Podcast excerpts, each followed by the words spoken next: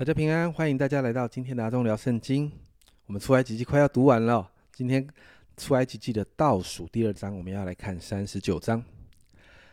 其实前面三十八章你看到完成了好像一些硬体器具上的制作，接着在这一章呢，我们陆续看到完成了祭司身上的衣饰。你看到在第一节这里提到大祭司的圣衣，二到七节制作以弗得，接下来八到二十一节很详细的告诉我们制造那个胸牌怎么做。接着你看到做外袍在二十二到二十六节，然后做内袍二十七到二十九节，再来做冠牌三十到三十一节。神给大祭司的穿着有好多好多的规定，你有没有看到？神透过其实在透过外显的一些事物，让人明白在里面，在我们的里面有一些属神生命的样子。神期待我们每一个人都可以来到会幕，与他相会，与他见面，但他告诉我们进入会幕的时候，我们必须按着神的方式，好像祭司穿上圣衣一样。在诗篇二十九篇第二节这里说，要将耶和华的名所当得的荣耀归给他，然后这里说到以圣洁的装饰敬拜耶和华，好像有一个外表的彰显，外表的外表的呃呃外显，但是神是看内心的神，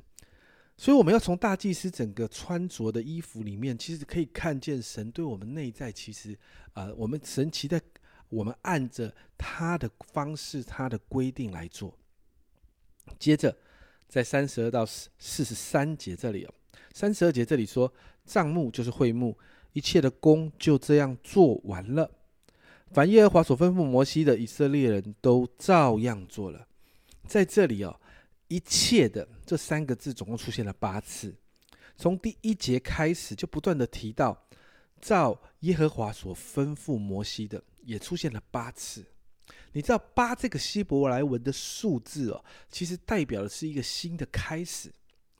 以色列百姓从这里开始就进到了一个新的时代，那个时代就是会幕的时代。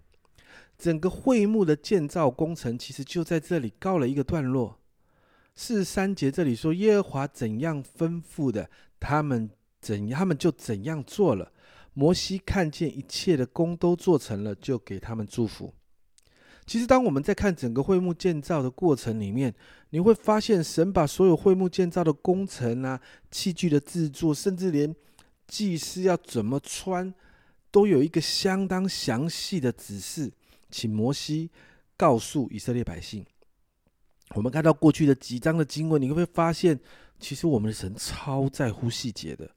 神留意每一个细微的部分，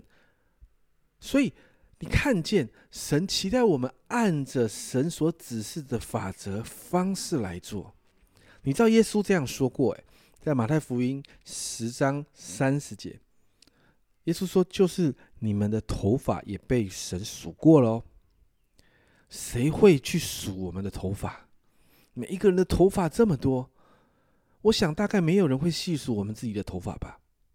但耶稣说神数过了。神真的在乎我们所有的事，甚至是一些我们觉得微不足道的小事。因此今天我们有两个祷告。第一个祷告，我们真的求主来帮助我们更深的明白神的心意，然后我们就可以跟百姓一样，我们求主帮助我们里面有一个顺服，像百姓一样的顺服。怎么顺服？耶和华怎样吩咐的，他们就怎样做了。祷告这样的顺服的心在我们的里面。第二个，神既然是留意所有细节的神，那么让我们有安全感，让我们学习怎么样可以把我们里面所需要的，我们里面的那一些好像我们自己都觉得微不足道的事情，我们可以全心全意的向神倾心吐意，因为神真的在乎我们生活上所有大小事的。这是阿忠聊圣经今天的分享，阿忠聊圣经，我们明天见。